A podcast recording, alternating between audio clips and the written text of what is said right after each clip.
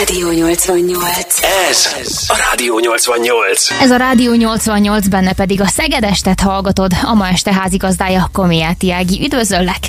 Mai beszélgető társam Barna Barnabás, kutató csillagász. A ma esti műsorban a Szegedi csillagvizsgáló történetét járjuk körbe, és azt is megtudhatjuk, hogyan lehet valakiből csillagász Szegeden. Üdvözöllek Barnabás a stúdióban, hogy érzed magad, mi a helyzet? Szia, és üdvözlöm a kedves hallgatókat. Köszönöm, jól vagyok. Első alkalommal ilyen stúdióban. Sőt, első alkalommal a Rádió 88-ban. És jó itt? Jól Igen, érzed magad? egészen otthonosnak tűnik. Igen, hála Istennek. No, azért gyűltünk itt most össze a mai este alkalmával, hogy a csillagvizsgálót egy picit körbejárjuk.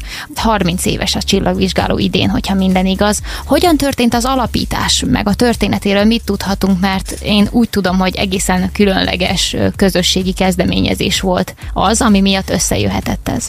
Valóban, de maga az ötlet, meg hogy egyáltalán elindult ez a közösségi munka Szegedi Csillagvizsgáló megelőzően, az néhány jól, jól definiálható névhez köthető. Először is még az Ogyesszai Testvéregyetemünkkel való munkakapcsolat révén szert tett a Szegedi Tudományi Egyetem egy 40 cm-es távcsőre. Ezt azóta is csak 40-esként szoktunk emlegetni. De akkor még nem volt se csillagvizsgáló semmi, csak egy távcső. Pontosan, Aha. és uh, ez sokáig problémát jelentett, mert hogy ilyen ezt kölcsönbe kaptuk tudományos munkára, többek között Hegedűs Tibor, illetve dr. Szatmári Károly az agyesszaiakkal való közös munkája révén, viszont nem volt ez hová tenni, úgyhogy nagyon sokáig ez a Bajai Obszervatóriumban dolgozott és pihent, míg nem a 90-es évek elején egy közösségi kampány indult. Tehát szegedi vállalkozók, a Szegedi Tudományegyetem, magánszemélyek, cégek. Van egy hosszú listánk, mind a mai napig megtekinthető a csillagvizsgáló bejárata mellett egészen mulatságos. Hát még az előző rendszer emblematikus cége és vállalkozása is fölbukkannak ott. Szóval így visszatekintve így nagyon érdekes, hogy, hogy kik is tartották fontosnak azt, hogy hozzájáruljanak anyagilag, vagy akár személyesen munkával a csillagvizsgáló felépítéséhez. Ez 91-re 3 millió forint gyűlt össze, a Szegedi Csillagvizsgáló Alapítvány számláján, ami akkoriban egy elég jelentős összeg volt, plusz a füvészkert területéből lett kihasítva egy kisebb kertecske, ahol fölépülhetett ez az épület. A hűvészkert is hozzájárult ezzel? Pontosan, igen, Mindehez? igen. Gyakorlatilag ez a Szegedi Csillagvizsgáló Alapítvány is egy, egy egyetemi alapítvány, és ez uh, ugyan az elmúlt években, évtizedekben ez nem igazán lett uh, definiálva, hogy hol húzódik meg a határ az alapítvány és az egyetem között, de gyakorlatilag folyamatosan az, az egyetemmel nagyon szoros összefüggésben, talán ez a legjobb kifejezés, nagyon szoros együttműködésben dolgoztunk, hiszen az egyetem csillagászai jártak ki kutatómunkát folytatni, az egyetem csillagász hallgatói tanultak ott be, és jó részt az egyetem csillagászai tartottak ismeretterjesztő bemutatót is. Ez a hármas cél jellemezte a 92. július 6-ai nyitástól kezdve a Szegedi Csillagvizsgálót, tehát kutatómunka, betanulás és ismeretterjesztés. Ez mindenképpen egy hiánypótló jelenség volt akkoriban Szegeden, meg gondolom, hogy az Alföldön is tulajdonképpen. Én nekem némiképp hiányosak az ismereteim, e tekintve, hogy akkor tehát még csak két éves voltam, de az elbeszélések alapján egyébként Magyarország nem, mondjuk a környékbeli országokhoz képest, itt a keleti blokk, volt keleti blokk országokhoz képest egyáltalán nem álltunk rosszul csillagászatok. Tehát voltak kisebb obszervatóriumok, volt egy nagyobb obszervatórium, ami mind a mai napig üzemel, Mátrában a Piszkéstetőn található, és volt rengeteg, volt egy nagyon aktív amatőr csillagászati élet, rengeteg kisebb egyesület, közösség, klub. A gond az, hogy ez pont a 90-es években kezdett el leépülni mint Hát ez hogy történhetett meg, hogy pont akkor került ide egy csillagvizsgáló, vagy épült meg, és pont ez, ekkor szűnt ez meg? Né, néhány magánszemélynek, például az előbb emlegetett dr. Szatmári Károlynak, vagy Csákány Bélának, aki a JATE rektoraként is dolgozott, matematikus volt, Heves Imrének, fizika professzornak. Szóval ők hárman voltak mondjuk az alapító atyák, és mellettük még mások amatőr csillagászok, fizikatanárok voltak azok, akik, akik aktívan hozzájárultak mind a gyűjtéshez, mind pedig a, az előkészületekhez és magukhoz a munkákhoz is. Tehát, hogy itt tényleg volt egy olyan csillagász közösség, vagy csillagászat iránt érdeklődő közösség, ami ekkor aktivizálta magát, mikor másod éppenséggel elindult egy lejtmenet. Úgyhogy ez a, a dolgok szerencsés összjátéka, és ez az, ami elindította ezt az immáron három évtizede zajló, zajló szakmai munkát. Lehetséges, hogy Magyarországon ez a megmozdulás volt az, ami egy kicsit megmentette a csillagászat iránt érdeklődőknek a, a közösségét? Lehet ilyet gondolni, mondani? Én azt mondanám így első blikre, hogy ez, ez kicsit túl pozícionálná a Szegedi csillagvizsgálónak az impaktját. Tehát mi azért egy kis csillagvizsgáló vagyunk. Voltunk akkor is, és vagyunk mind a mai napig is. Olyannyira, hogy például tudományos munka az gyakorlatilag megszűnt magában a csillagvizsgálóban. Viszont, hogyha úgy nézzük, akkor pont például a csillagvizsgáló működése indukálta azt, hogy egyre több csillagászat iránt érdeklő hallgató lett az egyetemen, elindult a csillagász felső fokú képzés is, sőt mostanság ez a polonyai rendszerbe is átmentődő csillagász mesterszak címén, és rengeteg olyan csillagászt adott, kutató csillagászt adott az országnak, akik mind a mai napig húzzák a szakmai munkát. Tehát, hogy más nem mondjak, az országban jelen pillanatban három kutató csillagvizsgáló van, Baján, Szombathelyen, illetve hát a Piszkési Obszervatóriumot és kezelő volt MTA kutatóintézet, ez a Konkoli Csillagászati Kutatóintézet, mind a háromnak az igazgatója Szegeden kezdte a pályáját. Úgyhogy közvetve legalábbis igen, nagyon nagy impaktja lett ennek a kis épületnek az egész hazai tudományos területre. Ez a Rádió 88, és benne bizony a Szegedestet hallgatod. A zene után érkezünk vissza, Barna Barnabással, Szegedi kutató csillagásszal beszélgetek. A következőkben arról fogunk beszélni, hogy a csillagvizsgáló hogyan tud együttműködni a Szegedi Tudományegyetemmel. Ez a Rádió 88. Ugye itt a korábbiakban vázoltuk, hogy a csillagvizsgáló szorosan együttműködik a Szegedi Tudományegyetemmel. Miben merül ki ez az együttműködés? Hogyan kell elképzelni ezt a hétköznapokban? Ugye már 30 évvel ezelőtti alapítás is gyakorlatilag az egyetem égisze alatt történt. Hivatalosan ez a Szegedi Csillagvizsgáló Alapítvány az, ami gondoskodott az épületről, illetve koordinálta az ott folyó munkát, viszont mind maga a terület, mind pedig hát gyakorlatilag maga az infrastruktúra az így közvetett módon, de a Szegedi Tudományegyetem alá tartozott. Aztán ez a kapcsolat, ez gyakorlatilag hát majd két évtizeden keresztül ez így konzerválódott. Vagy talán az lenne a jobb kifejezés, hogy egyszerűen túl picik voltunk, és a méretünkhöz képest pedig nagyon is önállóak ahhoz, hogy, hogy bármiféle szorosabb kapcsolat vagy támogatás kialakuljon az egyetem, illetve a, mármint az egyetemi adminisztráció és az, és az alapítvány között. Hogyha viszont úgy vesszük, akkor igen, az egyetem csillagászai eh, szoktak kijárni, nyitva tartani, bemutatókat tartani. Ez egyetem hallgatói jártak ki betanulni és mérni. Szóval ilyen napon... Mérni? So, az mit jelent? Ez gyakorlatilag azt jelenti, hogy amikor tudományos adatokat akarunk fölvenni, akkor ugye nem szabad szemmel nézünk be a távcsőbe, hanem egy detektort, egy, egy CCD kamerát cuppantunk rá a távcső végére, és akkor annak az adatai az egyből a számítógépünkre töltődnek le. Ez gyakorlatilag ennek a CCD korszak, ez váltotta föl a klasszikus fotólemezes kutatási irányokat, eznek egyébként a 90-es évek második felében többek között itt a Szegedi Obszervatórium is, és volt az egyik ilyen bölcsője Magyarországon ennek a tudományos méréseknek, eznek tényleg az a menete, hogy a csillagászhallgató kiment, a, neki volt egy listája azokról a csillagokról, vagy bolygókról, vagy aszteroidákról, amit meg kellett figyelnie, és akkor azokat szépen felvételket készített róla, majd pedig utólag azokat a digitális adatokat kiértékelte. Tehát így zajlott egy mérés este, ettől persze sokkal, ez a romantikus része, ettől sokkal több problémával kell megküzdeni, kezdve onnantól, hogy a, a régi kupolában először mindig a darazsakkal kellett lemecselni azt az estet, hogy kinyeri, aztán mindig be kellett indítani a hűtést már órákkal a sötétedés előtt, hogy a kamera kellene lehűljön, az egész estét kint kellett tölteni, általában magányosan. Szóval, hogy ez egy, ez egy ilyen egyébként közel sem kényelmes, és cseppet sem romantikus folyamat volt, de hát ezek termelték ki az adatokat, és nagyjából 15 éven keresztül ténylegesen olyan kutató munka zajlott, amelyek aztán szakmai publikációkat eredményeztek. És ez persze magának az kutató egyetemnek is a, a célja hogy itt helyben szülessenek azok az eredmények, amelyek a szakmai publikációkat, doktori munkákat, vagy akár későbbiekben, korban pályázatokat lehet alapozni. Régebben hogyan működött a csillagász képzés, és ma milyen irányba érdemes nézelődni, ha érdeklődnénk a terület iránt? Még a 90-es években fizika szakról indult az egész, tehát fizika szakon belül lehet specializálódni csillagászatra, aztán 2000-től kezdve lett önálló csillagászak, a bolonyai rendszerben pedig visszatértünk a, a KH-hoz, tehát három év fizika, és utána pedig két év csillagász mesterszakot kellett elvégezni. Tehát anélkül nem is lehet valaki csillag, vagy lehetett Így, valaki csillagász? Van, van néhány üdítő kivétel, még a hőskorszakból, például annak ott akár szintén a szegedi gyökerekkel rendelkező Sárnecki Krisztián, aki most Magyarország meg így közép-kelet-európa egy első számú aszteroida vadásza. Róla ő, lett is elnevezve nemrég, ugye? Ő nevezi el gyakorlatilag ezeket a, a, a kis bolygókat, mert most már tucatjával fedezi fel őket piszkéstetőről és van erre alapozva egy nagyon komoly tudományos program a, a Konkoli intézeten belül is. Szóval, hogy ő, ő földrajz a fizika földrajz szakos tanár, hogyha jól tévedek, ha nem, akkor majd kiavít.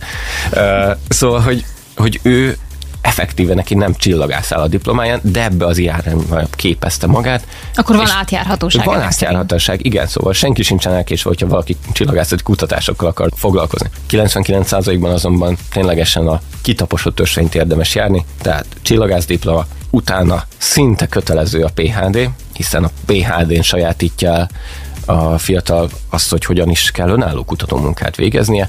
Itt már lehet mondjuk elfordulni elméleti irányokba, lehet gyakorlati irányokba, ami a megfigyeléseket, a csillagászati méréseket akarja, és ezeknek a méréseknek adott otthon másfél évtizeden keresztül többek között a Szegedi Csillagvizsgálat. Tehát nem kellett messzire menni. Aprócska probléma lett időközben, hogy mind a távcső mérete, mind pedig a városi fényszennyezés, tengerszint feletti alacsony magasság, stb.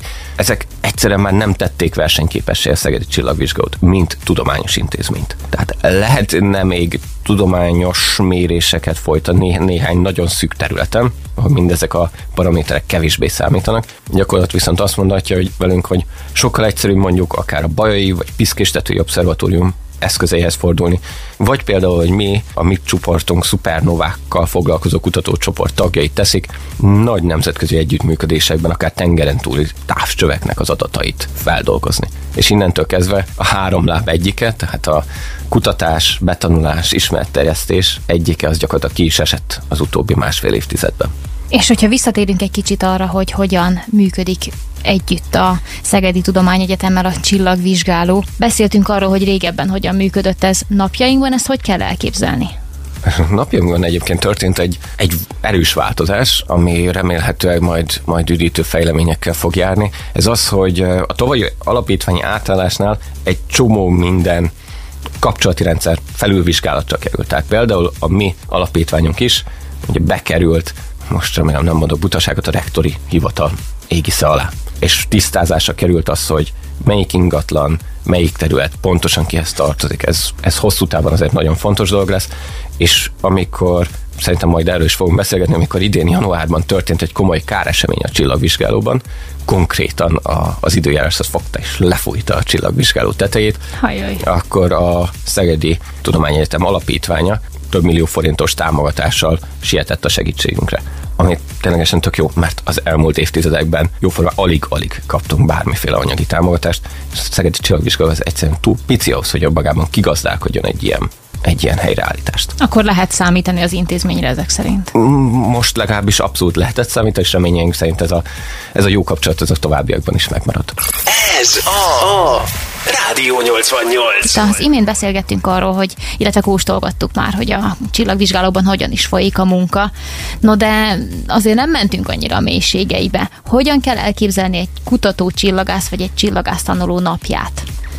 Mostanság? Tehát Mostanság, most már 21. Igen. században ez úgy néz ki, hogy ha az illető, mondjuk maradjunk csak egy hallgatónál, mérési adatokat akar gyűjteni, tehát tudományos észlelést akar végezni, akkor először is nem a, a Szegedi Csillagvizsgához fordul. Egyszerűen azért, mert ez a távcső a lokációját, fényszennyezést, illetve magát a távcső méretét tekintve egyszerűen már nem alkalmas arra, hogy például nagyon precízen változó csillagoknak a reszkéseit azt kimutathassa. Nem alkalmatlan, de vannak ettől már sokkal jobb eszközök, nem, verseny, nem vagyunk versenyképesek ezeket a területeken. Úgyhogy ha Magyarországról akar valaki tudományos mérést végezni, akkor legalábbis a Bajai Obszervatórium eszközét, ott van egy 80 cm-es távcső, azt érdemes használni, vagy pedig Piszkéstetőn a Mátrában van egy ö, hazai obszervatórium, ott pedig több nagyobb távcső, és például a piszkéstetői méteres.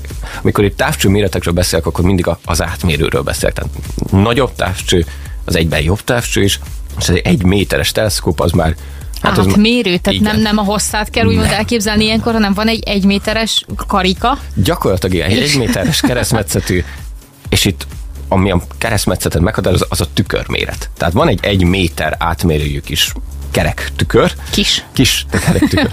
Igen, mert hogyha meg a, a nemzetközi óriás mezőnyéhez viszonyítjuk, akkor ez, ez eltörpül. Tehát Jó, hát mondjuk a, azok olyan a világ nagyobbak. legnagyobb távcsői azok a 10-11 méteres méretkategóriát jelentik, mármint látható fénytartományában, és, és már épül, és az évtized közepére üzembe fog lépni a- az Extremely Large Telescope, ami Chile-ben épül, az pedig 39 méteres lesz. Megint csak ez Azt a kutya fáját. ez a társcsőnek az átmérője.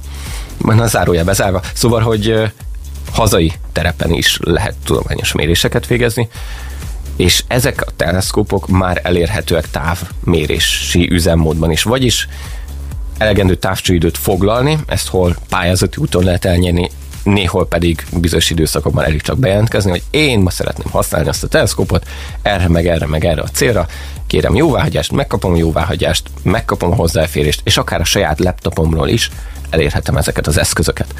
És onnantól kezdve kupola nyit, égbolt feltárol, távcső fordul, és lehet elkezdeni lőni a képeket, felvételket, spektrumokat, stb. azokról az asztrofizikai objektumokról, legyenek azok csillagok, bolygók, aszteroidák, galaxisok, bármi. Majd pedig ezeket az adatokat dolgozzuk fel és analizáljuk. Az én kutatócsoport, pontosabban az a kutatócsoport, amiben én is szerepet játszok, ez szupernovák, fölrobbanó csillagokkal foglalkozik.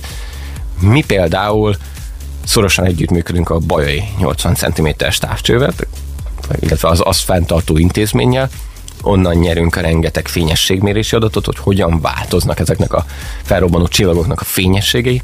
Viszont, hogyha például más speciálisabb adatra van szükségünk, ezek az ilyen misztikus nevű spektrumok, amikor a fényt hullámhoz szerinti felbontásban uh, akarjuk vizsgálni, akkor viszont már nem elegendő a magyar asztroklíma, nem elegendő a magyar infrastruktúra, távcső, méret, hanem a nagy óriás távcsövekhez kell fordulni.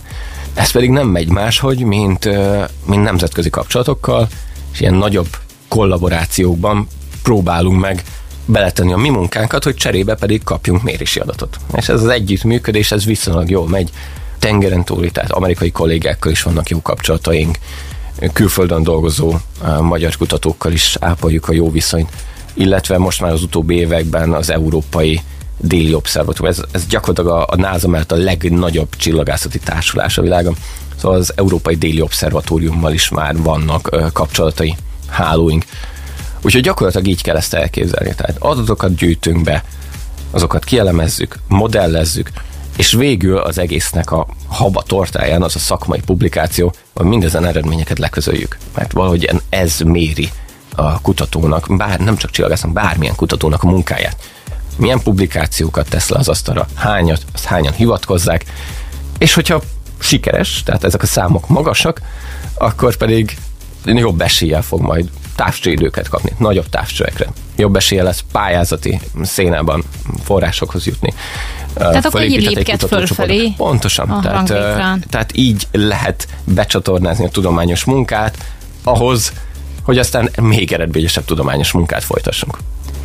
Nem tudom figyelmen kívül hagyni ezt a felrobbanó csillagos megmozdulást, hogy ez hogyan néz ki a gyakorlatban. Bele, most mondok egy nagyon banális példát, belenéztek a távcsőbe, és látjátok, vagy akár megvizsgáljátok számítógépen keresztül, és látjátok, hogy hát ott valami készülődik. Ez, e- ezt így kell elképzelni?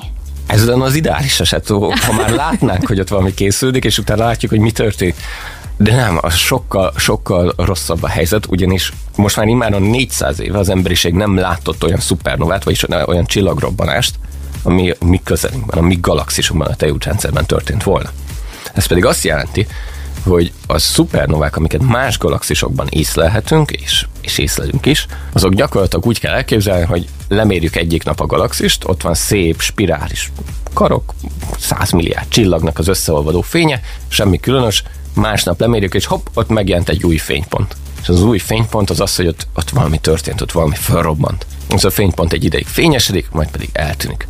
És egyetlen egy fénypontból kéne kiokoskodni azt, hogy mi történt, mi robbant föl, milyen környezetben robbant föl, milyen módon robbant föl, és hogy ebből mi következik a, a fizikánkat illetően. És ez a fénypont, ez milyen sokáig látható? Ez nagyjából két-három hét alatt fényesedik föl, érje el a maximális fényességét, és utána pedig hónapok alatt vagy évek alatt halványul el szépen lassan. És akkor innen lehet tudni, hogy ez egy felrobbanó Ez egy csillag. felrobbanó csillag, igen. Na most az igazi szent grája ennek a tématerületnek az lenne, hogyha a közelünkben, a galaxisban robbanna föl.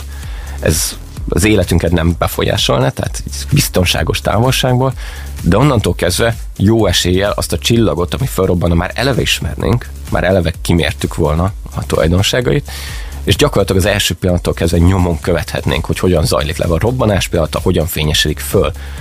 Na most az a probléma, hogy az imént is említettem, hogy ezt négy évszázadon nem látunk. Ténylegesen Johannes Kepler 1604-ben írta le az utolsó ilyen felbukkanó fénypontot. Ő még nem tudta, hogy mi az. Ő még nem tudta, hogy ez egy felrobbanó csillag, csak leírta, hogy ott, abban az adott csillagképben felbukkant egy új csillag, majd eltűnt.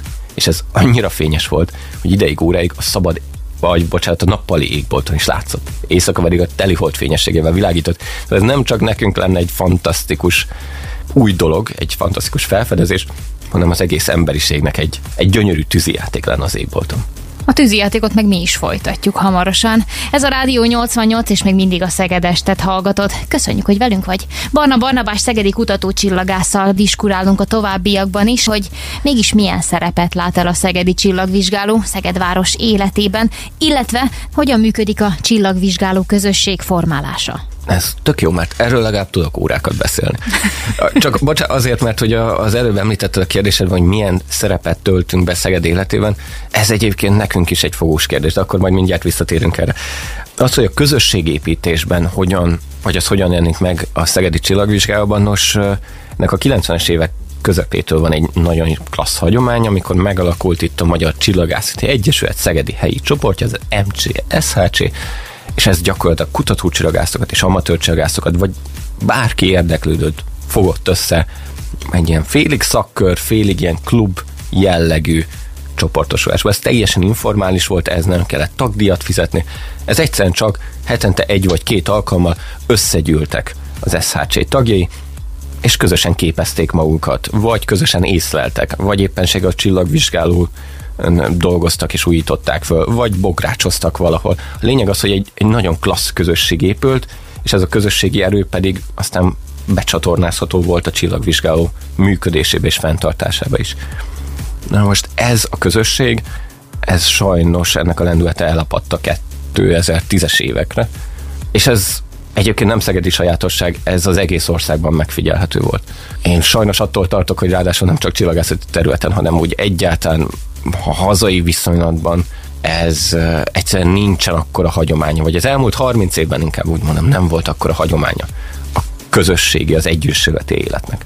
Míg mondjuk nekem, amikor Németországban éltem és dolgoztam, bő egy évet, akkor egy ilyen abszolút üdítő élmény volt azt látni, hogy még a legkisebb településeken is tele vannak egyesületekkel, alapítványokkal, közösségekkel, és a helyi tűzoltó, amatőr tűzoltó egyesülettől kezdve a goblen készítő szakkorig van, volt minden.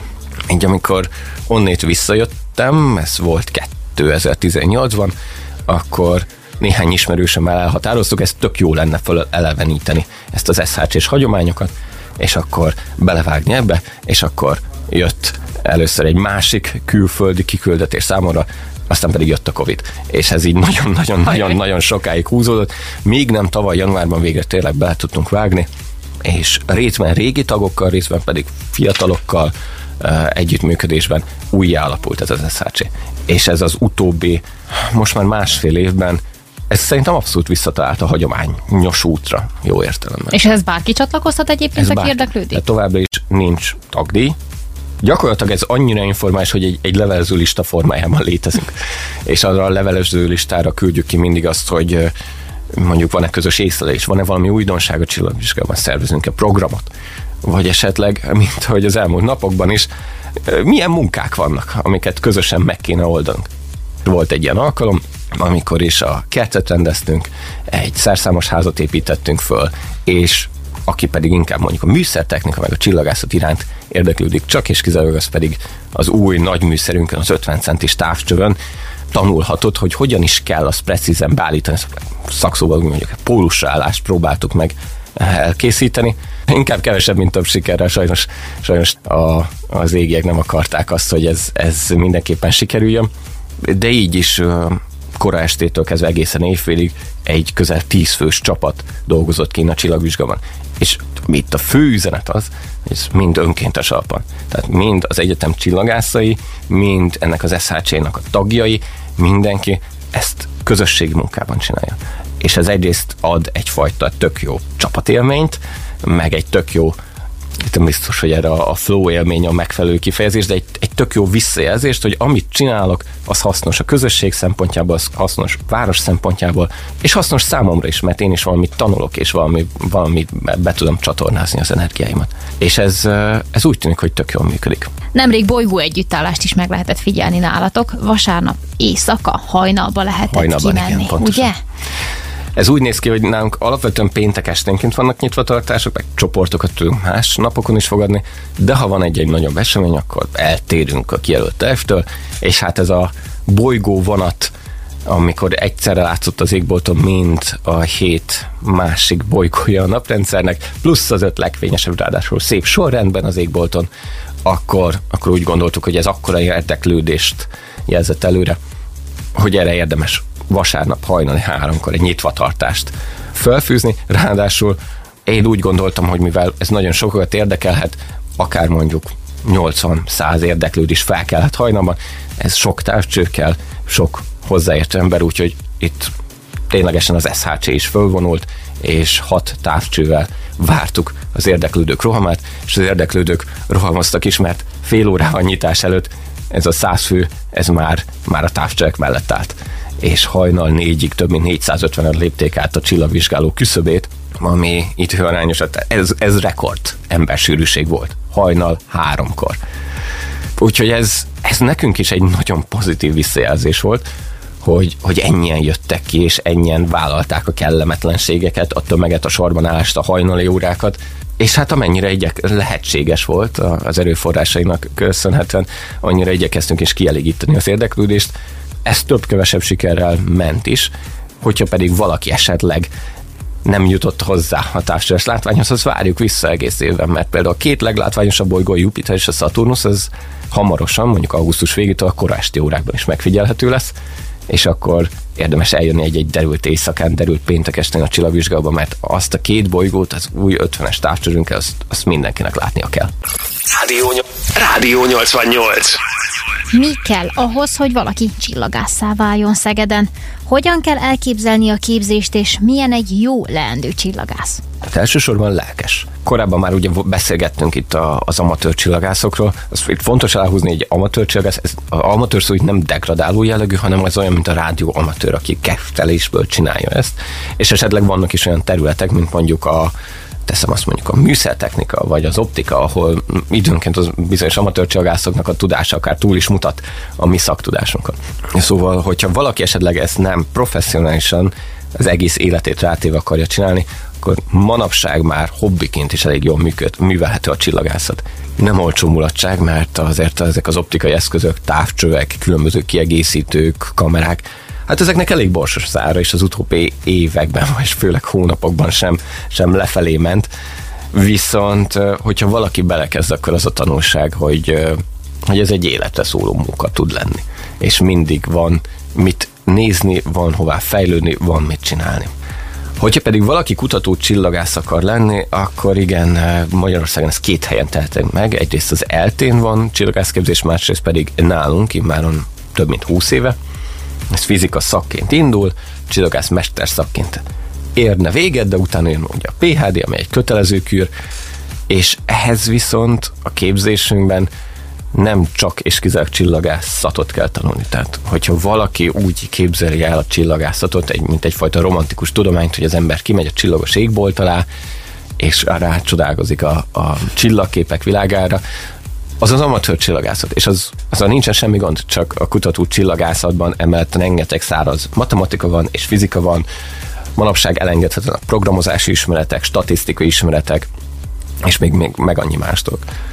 Ami abban a szempontból egyébként abszolút jó, hogy ez egyben menekül, idézőjelesen menekülési útvonal is azoknak, akik, vagy azt kínál azoknak, akik, akik esetleg mégse erre akarják föltenni az életüket. Értem ez alatt, hogy nekem is van rengeteg olyan kollégám az utóbbi évekből, akik ilyen-olyan okból kifolyólag elhagyták a kutatási pályát, és van köztük, aki például kockázatelemző cégnél helyezkedett el, valaki tudománykommunikátorként, van, aki találmányi hivatalban dolgozik, és így tovább. Szóval nagyon változatos területeken lehet elhelyezkedni, csillagászként is, mert nagyon változatos ismert anyagot és skilleket szedünk föl.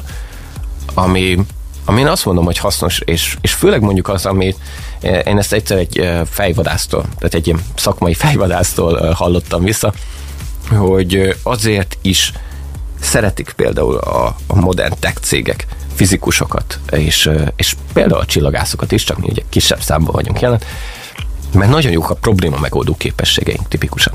És ezt is többek között, félig pedig ugye az egyetemi kurzusokon szedjük föl, félig pedig a kutatási pálya az, ami, ami ez muszáj ehhez alkalmazkodni legyen szó tényleg akár mondjuk egy programozási probléma megoldásáról, vagy mondjuk akár egy cégen belüli konfliktus elsimításáról, ezek a láthatatlanul felszedett képességek, ezek itt a 21. században elképesztően felértékelődtek. És hogyha valaki a Szegedi Tudományegyetemen szeretné ezt a, hát akár ezeket a skilleket elsajátítani, akár magát a, a képzést megszerezni, tegyük föl, hogy van valaki, aki most érettségizik, vagy érettségizett. Ott mire kell figyelni, milyen jegyeket kell továbbvinni, és hogyan kerülhet be ebbe a körbe?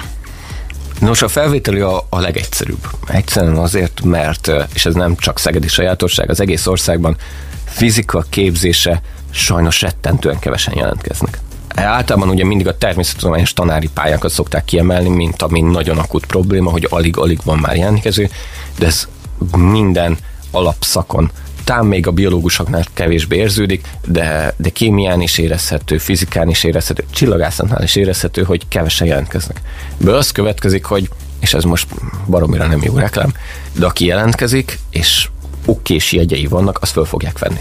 Tehát emiatt nem kell izgulni, és akkor lehet választani, hogy valaki esetleg mondjuk egy kicsit elméletorientáltabb képzést szeretne a fővárosban, az eltén, egy kicsit gyakorlatorientáltabb, kicsit családiasabb hangulatban szeretné megtenni ugyanezt Szegeden. Szóval ez a, ez a könnyebbik rész, benn maradni a képzésben azért ott már vannak komoly kihívások. Tehát itt, ahogy korábban is mondtam, ezek a kurzusok nem, nem mese délutánok szoktak lenni. Olyan is van persze, de mondjuk kapásból mondjuk az első fél éves mechanika vagy kalkulusvizsgák azért már időnként megszórják a mezőnyt. De hogyha mindezeken az ember túl van, vagy, vagy föl tudja venni a ritmust, akkor itt egy ilyen hosszan elnyúló képzést kell elképzelni. Mennyire hosszan? Tehát ugye három év a BSC, az alapképzés, két év az MSC, és négy év mondjuk a PHD. De már MSC ide alatt is bőven bele lehet kezdeni, hogy az embernek van kapacitása gyakorlati kutatásokban. Tehát ez nem egy életfogytig tartó iskola patkoptatásnak kell elképzelni, az az első fele, utána pedig az ember gyakorlatilag már kutatónak érezheti magát attól függően, hogy erre megvan az affinitása, érdeklődése, meg, meg persze a szabadideje. Ez nagyon fontos. És elhelyezkedés tekintetében itt azért említettél ilyet, hogy több területen is el lehet helyezkedni. Jellemzően mik azok a területek, ha nem ragaszkodunk feltétlenül a kutatáshoz, ahol el lehet helyezkedni ezzel a végzettséggel? Az elmúlt években legalábbis az volt a tapasztalat, hogy programozói cégek, vagy olyanok, akik, akik mondjuk minimális betanulás után programozókat keresnek, az szinte limit nélkül szívták föl nem csak csillagászokat, de fizikusokat is a kutatói szférából, mármint azokat, akik, akik változtatni akartak az addigi életpályájukon. Emellett például Szegeden és Budapesten is egy ilyen tipikus kiugrási pont a, egy optikai félvezetőkkel foglalkozó vállalat, ami akár programozókat, mérnököket, alapkutatókat, fizikusokat is foglalkoztat. Nagy számban. Rengeteg kollégám dolgozik ott. Tehát ők azok, akik viszonylag mondjuk a természettudományos pályákon maradnak, és, és a tendencia szerint, hogyha valaki most bocsánat, kicsi szabadkoznom kell, mert most döbbentem rá, hogy végén kiugrási pontként hivatkozok ezekre, de, de rengeteg oka lehet annak, hogy, hogy valaki esetleg el akarja hagyni a kutatói pályát. A kicsit depressziósan hangzó kiégéstől kezdve, ami sajnos minden, minden területen azért kísérti az embert, egészen addig, hogy hogy mondjuk egy kiszámíthatóbb életpályát akar magán, hosszabb távra akar tervezni magának és a családjának. Zárójel bezárva. Szóval, hogy ezek a klasszikusabb elhelyezkedési területek, de vannak olyan érdek érdekesebb, vagy legalábbis extrémebb kiugrási pontok, mint például a tudománykommunikáció, vagy úgy egyáltalán a kommunikáció. Ez a, és ez a Szegedi Csillagvizsgáló ebben szerintem élen jár, hogy megadjuk a hallgatóknak, meg a fiatal kutatóknak is a lehetőséget, hogy beszéljenek, előadjanak, utána ezt gyakorolják, még hosszabban beszéljenek. Én is most már nagyon hosszúra nyújtam ezt a mondatot. De a lényeg, a lényeg az, hogy ezek a skillek, ezekben is segítünk, hogy, hogy ezeket elsajátítsák. És ennek aztán nem csak a hétköznapi életben, de akár a szakmájukban is, jövőbeli szakmájukban is komoly szerepet játszhatnak.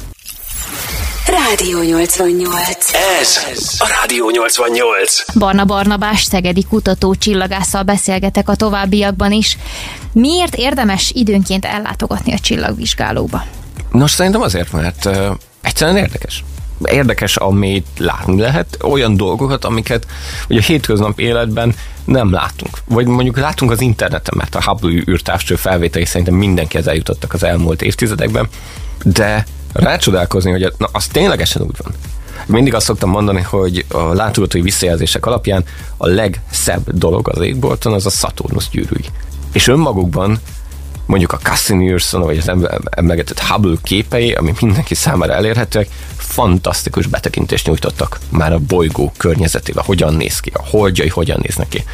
De amikor megpillantja az ember távcsőn keresztül, még egy jóval kisebb képet ad, és jóval elmosódottabb, és nem látszik annyi részlet, de az ember a saját szemével teheti meg ezt mindezt, ez az úgynevezett galilei élmény az, ami, ami valahogy mindig egyfajta plusz bónuszt tud nyújtani a látogatóknak, egyfajta örömérzetet, a felfedezés élményét. Úgyhogy szerintem éppen ezért is lehetséges, hogy a, a legnépszerűbb programpontunk mindig a távcsöves bemutató. Ehhez persze azért kell derülték, amit nem tudunk mindig biztosítani, de hogyha nincs is derült, vagy mondjuk félig felhős, akkor is szoktunk égbolt bemutatót tartani, lézeres csillagképtúrát, virtuális égbolt barangolást, ilyenkor mindig mesélünk a csillagképekről, tájékozódásról, mitológiáról, különböző objektumtípusokról, hogy mit lehet egyáltalán elérni az égbolton számunkra távcsővel vagy szabadszemmel, és emellett pedig mindig egy állandó napirendi pontja péntek este nyitva tartásainak a az ismeretterjesztő adások. Most ez az, ami a legszárazabbnak tűnik a programban, de ez egyáltalán nem egy ilyen tanórai keretek között tartott bemutatót kell elképzelni, hanem, hanem igyekszünk ezt mindig kicsit interaktívá tenni, érdekesnek, minden generáció megtalálja a, a neki tetsző információmorzsákat. És szerintem, ha bár ez egy betanuló csillagvizsgáló vagyunk, tehát mind a mai napig kollégáim vagy fiatal hallgatók tanulják, hogy ezt hogyan kell csinálni, de a visszajelzések alapján egészen, egészen jó hatásokkal sikerül elérni ezeket a célokat. Voltam nálatok nem olyan rég a Szegedi Csillagvizsgálóba, és ez a galilei élmény, amit említettél, szerintem akkor nekem az volt, bár én akkor ezt nem tudtam, hogy így hívják, belenéztem a távcsőbe, megláttam a Szaturnuszt, annak a gyűrűjét, és elállt a lélegzetem. Ugye? Na, jó, akkor Valami ez, fantasztikus volt az élmény. Jó, hogy akkor nem a levegőbe beszélek, hanem kapok egy egyértelmű megerősítést. De ténylegesen ez, és nem lehet azt mondani, hogy ez mindenkinek működik, tehát kell valóban egyfajta nyitottság erre. Annál is inkább, mert a mi csillagvizsgáló, a Szegedi csillagvizsgáló az egy, az egy picike csillagvizsgáló. Manapság már Magyarországon is van három, vagy most már mondhatni négy olyan bemutató helyszín, ami modern, nagy, csillogvillog, piaci alapon működik, az égbolt állapota is esetleg jobb, és, és a legtöbb alkalommal szakavatott amatőr csillagászok mutatják be mind a kiállító helyszíneket, mind pedig az éjszakai égbolt látványát. Tehát nem állíthatom azt, hogy feltétlenül itt látod a legjobb Saturnus gyűrűket az országban. Viszont amivel mi többet tudunk nyújtani, az egyrészt az, hogy tényleg nagyon széles körű a, a tudástárunk és a tudásbázisunk, másrészt pedig mi reményeim szerint legalábbis egy kicsit személyesebb élményt tudunk nyújtani. Tehát, hogyha a látogatónak kérdése van bármivel kapcsolatban, akkor mindig szoktam mondani, hogy a hagyományos készfeltartásos vagy bekiabálós módszere, igen, bármikor meg lehet szakítani, és lehet kérdezni. És általában ez úgy szokott menni, hogy az este elején még mindenki sunyul, meg nem akarja föltenni a kérdést, hát ha butaságot kérdez, az este végén meg nagyon klassz beszélgetések alakulnak ki. Tényleg csillagászat, űrkutatás, kozmológia, idegenek, idegen élet utáni keresgélés. Na, ez egy jó kis téma. Ugye? És, és ezek tényleg tíz emberből kilencet foglalkoztatnak ezek a témák. És nálunk el lehet jönni, és nem csak többet megtudni, de lehet akár beszélgetni is ezekről. A Magyar Csillagászati Egyesülettel milyen a kapcsolata a Szegedi Csillagvizsgálónak? Jó, jó, kimondotta jó. A, a Magyar Csillagászati Egyesület az egy még a világháború után alakult meg, aztán három év után ezt gyakorlatilag beszántották, rengeteg más civil kezdeményezéssel együtt, és 89-ben alakult újjá. Ténylegesen az a célja, hogy elsősorban az amatőr csillagászokat egy esernyő alá gyűjtse, nekik programokat kínáljon, kiadványokat kínáljon, havi rendszerségre jönnek meg mind a mai napig a nyomtatott Meteor magazin, és emellett pedig föntart most már két csillagvizsgálót is. Az MCE egyet Óbudán a Polaris csillagvizsgálót, másikat pedig Lovasberényben, a Velencei tó közelében, és mind, mind azt a célt szolgálja, hogy egy közösség épüljön. És nekem ez, ez egy ilyen becsípődésem. Még az MCE előtt és úgy gondoltam, hogy a, hogy a csillagvizsgálónak egy, egyfajta közösséget kellene alkotnia. Tehát mind a csillagvizsgáló fenntartás ezt igényli, mind pedig a csillagvizsgáló egy kiváló terep arra, hogy egy, egy jó csapatot formáljunk, és aztán kiderült, számomra, mert én odáig mindig távolról szemléltem a Magyar Csagászati Egyesület működését, az MCS csinálta régen is, és ezt csinálja most, manapság is. És akkor miért ne csinálhatnánk együtt? Úgyhogy ez vezetett odáig, hogy tavaly januárban újra alapítottuk az MCS Szegedi helyi csoportját, és azóta is kimondottan jó, jó a kapcsolat. Tehát például, hogyha szükség van valamiféle eszközre, eszközbeszerzésre, akkor az MCL-ben mindig tud segíteni.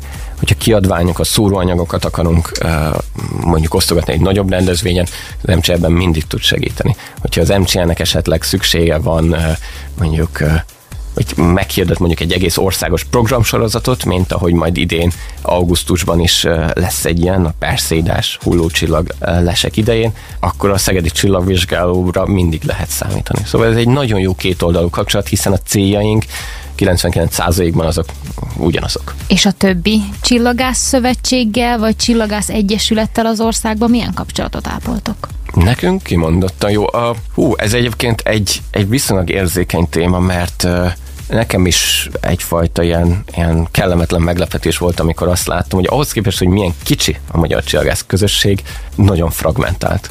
Ez részben akár ilyen régi vélt vagy valós konfliktusok miatt van, részben a földrajzi tagoltság miatt van, az előző rendszerből fennmaradt különböző szervezetek közötti rivalizálás miatt van. De a lényeg a lényeg, hogy van most az MCM mellett mondjuk legalább fél tucat kisebb-nagyobb egyesület, és legalább még ennyi kisebb csillagvizsgáló. Ezek részben, sőt, mondhatom azt, nagyobb részben együttműködnek, hiszen továbbra is ugyanazok a célok. Mi itt a Szegedi Csillagvizsgálóban a, a Magyar Csillagászati Egyesület Szegedi helyi csoportjával működünk szorosabban együtt, de hogyha például a Zalai bázisú Vega Csillagászati Egyesületnek van valami programja, akkor azt is örömmel fogadjuk. Vagy mondhatnám például idén, januárban a Bakonyi Csillagászati Egyesület hozott egy speciális programot, ez volt a Tapintható Univerzum vakoknak és gyengéllátóknak kitalált kiállítás. Mi segítettünk elhozni ide Szegedre. Szerintem jók, jók a hazai kapcsolataink, de ahogy mondtam, igyekszünk mindenkivel együttműködni, aki, akiknek a céljai megegyeznek a miénknek. Ez a Rádió 88. Beszélgető társam továbbra is Barna Barnabás Szegedi kutató csillagász. Ha nem csal az emlékezetem, tavaly volt egy egészen különleges előadásod vásárhelyen, itt meghökkentő csillagászati tényekről is szó esett. Valóban ez a Általában mi egy, minden csillagász kollégám egyfajta repertoárból dolgozik, tehát mindig van mondjuk 5-6 olyan előadás, amit elő lehet rántani a kalapból, és... De Szegeden is szokott ilyen Igen, lenni? tehát minden péntek este más és más témával igyekszünk készülni és aztán ezt folyamatosan igyekszünk aktualizálni, és pont ezért, mert ez az aktualizálás, ez, ez ahogy változik maga a tudományterületünk, és egyre gyorsabban változik, úgyhogy ezt igyekszünk fenntartani a lépést. Erre jött az ötlet, hogy menne egy témáról szóljon egy, az egyik előadásom, hanem tízről. És ez vezetett odáig, hogy összefoglaljam egy előadás keretében az elmúlt egy év top 10 csillagászat és űrkutatási sztoriát. Ennek az volt az előzménye, hogy nekem van egy blogom is, ez a csillagvizsgáló blog, és én ezt már évek óta minden eh, év december végén ezt, ezt összefoglaltam, aztán ezt próbálkoztunk ezt podcast formában is összehozni Szimborámmal, Ordasi Andrással, de miért is nem működne ez előadás formájában, és akkor ezt mindig lehet bármikor, például legutóbb a, a Vásárhelyi könyvtárban, de például a Szentesi könyvtárban is adtam már előtt Szegeden is, miért ne lehetne ezt hónapról hónapra aktualizálni. És ez gyakorlatilag egy ilyen folyamatos, teljesen szubjektív top 10-es listát kell elképzelni, ahol mindegyik témára mondjuk csak három perc jut, viszont utána ez tíz téma lehetőség arra, hogy miről beszélgessünk mondjuk a látogatókkal. Úgyhogy nagyon jól működött, és tényleg igyekszünk az egyszerű elérhető élményektől kezdve a modern űrutazás fejleményeidig és a, és a csillagászati alapkutatásig mindenből szemezgetni ebbe a top 10-es listába, hiszen ez tök szubjektív. Szóval mondjuk az első három helyzetet leszámítva tényleg csak rajtunk áll, hogy hová pakoljuk ezeket a csillagászati eseményeket. Mit tudnál ezek közül kiemelni? Mert ugye azért, hogyha már olyan meglepő dolgokról uh-huh. beszélünk, ami az űrkutatást illeti, mi az, ami érinthet minket mindezek közül, amiket összeszedtél, akár itt az Alföldön Szegeden? Érinthet, vagy érdekelhet? Mert érinteni viszonylag kevés dolog érint minket a csillagászatban. Ugye ez a, szoktuk is mondani, hogy csillagászat egy olyan alaptudomány, amitől nem lesz olcsóbb a kenyér. Nagyon sok mindentől nem lesz olcsóbb a kenyér. De a csillagászatól sem. Ugye, hogy nem csapódnak le közvetlenül ezek a fejlesztésénk az eredmények a hétköznapi életben, vagy csak mondjuk nagyon-nagyon-nagyon hosszú idő alatt. Úgyhogy én inkább az, arra transformálnám át a kérdésedet, ha megengedett, hogy mi az, ami érdekli mondjuk a, a magyar hallgatóságot, és ez viszonylag azért jól lemérhető az, hogy mi jut be a magyar mainstream médiába, mi az, ami, amiről nagyon sok kérdést kapunk péntek esténként. És ilyen volt például a tavalyi év folyamán az NASA-nak, a kínai űrkutatási hivatalnak, illetve az Egyesült Arab Emirátusoknak is egy-egy Mars szondája elérte a vörös bolygót, ebből kettő le is szállt, két rover ráadásul, ami gurul, ami képeket készít a felszínről. Na ez maga már, nagyon sokan hallottak is erről, tehát föl tudják idézni, hogy igen, igen, volt valami ott a vörös háttérben, valami, ami gurult és nézelődött. Másrészt pedig ez tipikusan olyan, hogy ez az élet utáni keresgélés és a jövőbeni emberes marsutazásnak egy előszobája. Szerinted ez előfordulhat egyébként? Az más élet? Uh-huh. Elvileg igen. Azról már tudományos konszenzus uralkodik, hogy, hogy a Marson egykoron rengeteg víz volt. Tehát gyakorlatilag egy kék bolygót kell elképzelni mondjuk 3 milliárd évvel ezelőtt. A millió dolláros kérdés, hogy hová lett ez a rengeteg víz. Most az egyik ötlet az az, hogy a víz még mindig ott van, csak elszivárgott a kőzetrétegekbe. Tehát a felszín alatt kell keresni. És elvileg ez jelentheti azt, hogy mondjuk a felszín alatt mikrobák tehát nem, nem valami makroszkóp nem valami kézzel fogható, megsimogatható életforma, hanem apró sejt szinten, de fennmaradt az élet. Úgyhogy elvileg ez lehetséges. Csak oda kell menni, és le kell ásni. Úgy tűnik, hogy a felszín az, az teljesen lakatlan, és, és élettelen is. Ez részben a sugárzások miatt van, részben pedig a szárazság miatt, de nem látunk be a bolygó mélyére nem tudjuk pontosan, hogy ott mi fogadna minket. Hasonlóan például a naprendszer jeges holdjainál, amelyeket mondjuk 10 km jég réteg alatt, ez most már tudományosan bizonyítva van, hogy óriási óceánok húzódnak, folyékony víz. Ugye oda nem jut le a napfény, de geotermikus energia az létezik ott is, tehát elviekben ott is kifejlődhet az élet. Csak megint ez, ez egy olyan réteg az égitestnek, egyrészt maga a hold is messze van, és ez egy olyan rétege az égitestnek, amire jelen technológiánkkal még nem tudunk eljutni oda. De mondjuk az évszázad végére lehetséges, hogy ez már realitássá válik, és körbe tudunk nézni, hogy vajon azok az utcánok lakatlanak-e, vagy, vagy van-e ott valamiféle életcsíra. Térjünk vissza egy pillanatra még az előadásodra. Mit emelném még ki azok közül, amikről ott szó volt? Ami legközelebbi előadásban biztosan az éle fog kerülni. Van a top listában az a James Webb űrteleszkópnak a, az első felvételei.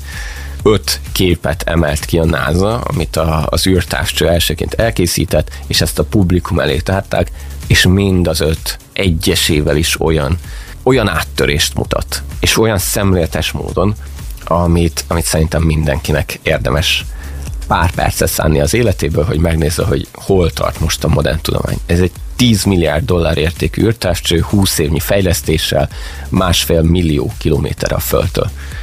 És az úgynevezett infravörös tartományban, tehát a látható fénysugarakon túl szemlélődik, például távoli galaxisokat figyel meg, például keletkező bolygókat és csillagokat figyel meg, naprendszerbeli objektumokat is majd meg fog figyelni és ebből most kaptunk egy ilyen kis ízelítőt. Nem lesz ez mindig, tehát a, ugyan a, a NASA-nak a felvételi idővel mindig nyilvánossá válnak, de ugye ezekből rengeteg adatból elsősorban csillagászok versenyszerűen próbálnak meg tudományt fabrikálni, szóval nem lesz az e, mindennapos, hogy rögtön megkapjuk a, a James Webb-nek a legújabb felvételeit, de most itt a premier után öt képet, négy színes felvételt, illetve egy spektroszkópiai mérést a nyilvánosság elé tártak, és ráadásul meg mind olyan objektumok voltak, olyan, olyan célpontok, mert korábban a Hubble űrtávcső is fotózott.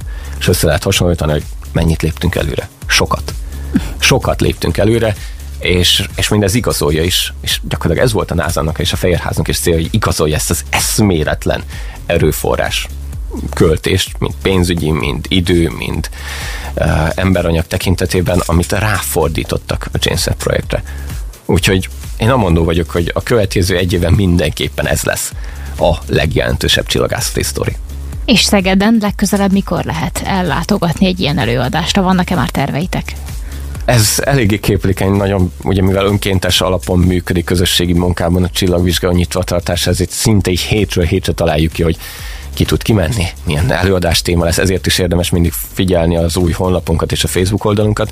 Valamikor augusztusban, az, ezt biztosan tudom ígérni. Rádió 88. Ez a Rádió 88. Barna Barnabás szegedi kutatócsillagásszal beszélgetünk, és valóban a filmek felé vesszük egy kicsit az irányt. Itt a korábbiakban említetted, hogy felrobbanó csillagokat kutattok a kutatócsoportoddal. Nekem akarva akaratlanul is a Ne néz fel című film jutott eszembe. Aki esetleg nem látta, ez arról szól nagyon röviden, hogy csillagászok felfedeznek egy hát föld felé közeledő objektumot, ami veszélyt jelenthet a, a föld népességére nézve. Ilyesmire bármikor van-e lehetőség mondjuk pont a szegedi csillagvizsgálóban, hogy olyat vesztek észre, ami aztán olyan katasztrófához vezethet, hogy ihaj. Minimálisnál is kevesebb, azt mondhatnám.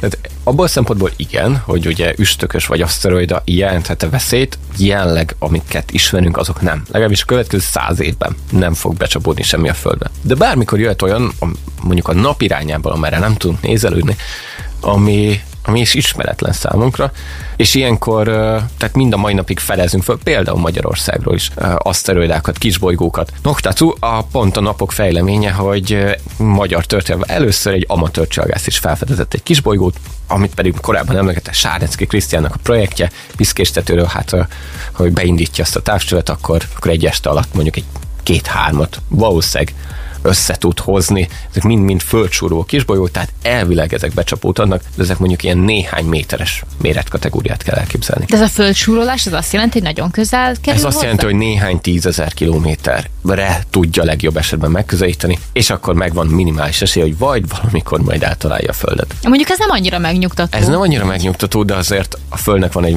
masszív légköre, másrészt pedig statisztikai alapon azt lehet mondani, hogy egy olyan becsapódás, ami mondjuk lokális pusztítást jelent, tehát mondjuk ténylegesen egy várost el tudna tüntetni a Föld felszínén, az olyan két-háromszáz évente jön. Ez csak statisztika.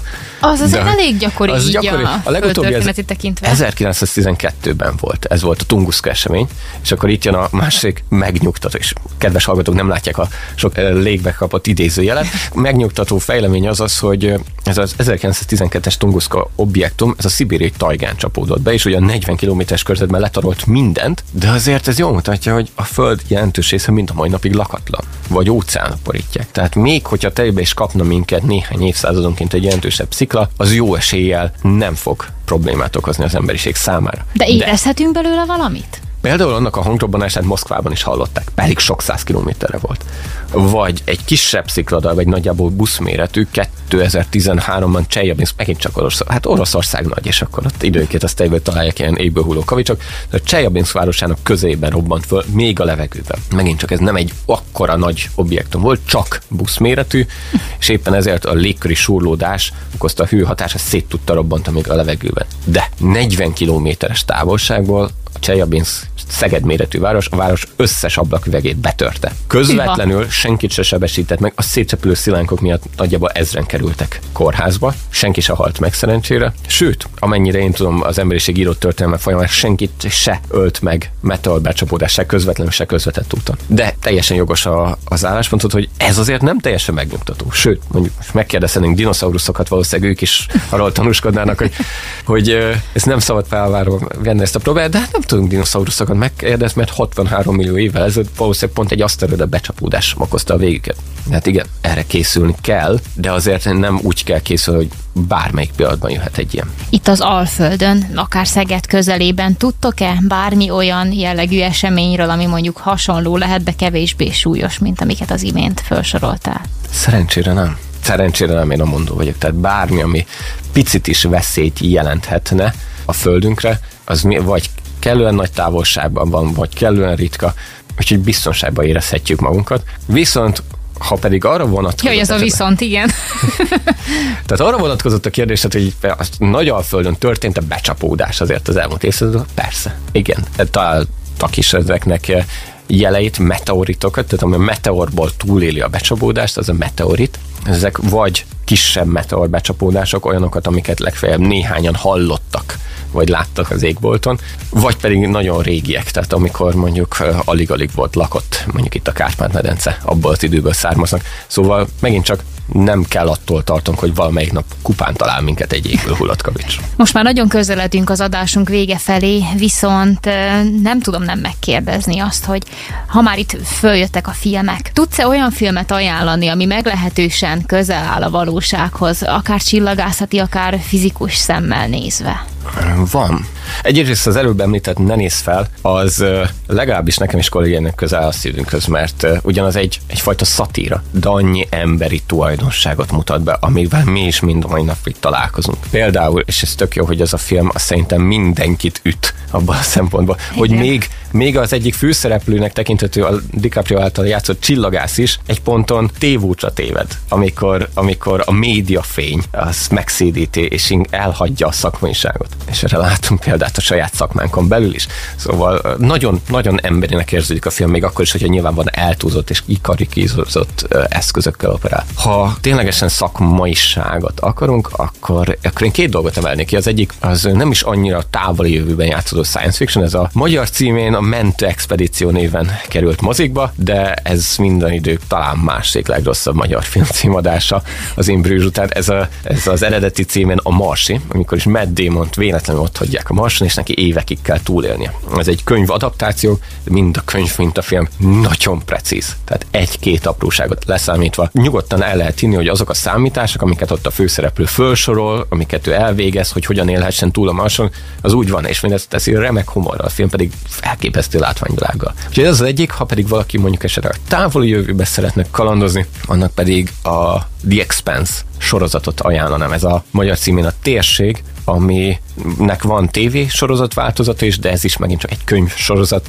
Ez a 24. században játszódik a naprendszerben, amikor az emberiség már belakta a naprendszert, de a csillagok világa még elérhetetlen számára, és egy ilyen nagyon, nagyon érdekes, politikai szempontból is érdekes, ilyen hidegháborús viszony van a különböző frakciók között, mindeközben pedig az a fajta fizika, amivel sikerült ezt a naprendszert meghódítani, és amivel fölépítettek egy modern, de sok tekintetben nagyon is arhaikus aspektusokat felvonultató társadalmat, az mind stimmel. Egyetlen egy dolog kellett hozzá, ami fantaszmagória, egy újfajta hajtómű, ami lehetővé vált mondjuk néhány hét alatt beutazni a naprendszert. De azon túl mindent abból vezettek le az alkotók. Úgyhogy én ajánlanám, mert fizikáról is tanulhatunk, akár fiataloknak, akiknek ez egy távol és kicsit száraz tananyag, az ilyen science fictionök révén juthatunk, juttathatjuk el számukra a fizikai, kémiai, biológiai ismereteket. És már nem egy olyan példa volt a történelmünk során, hogy előrevetítettek Igen. különböző science fiction írók dolgokat, és aztán lám-lám, hogy hogy nem,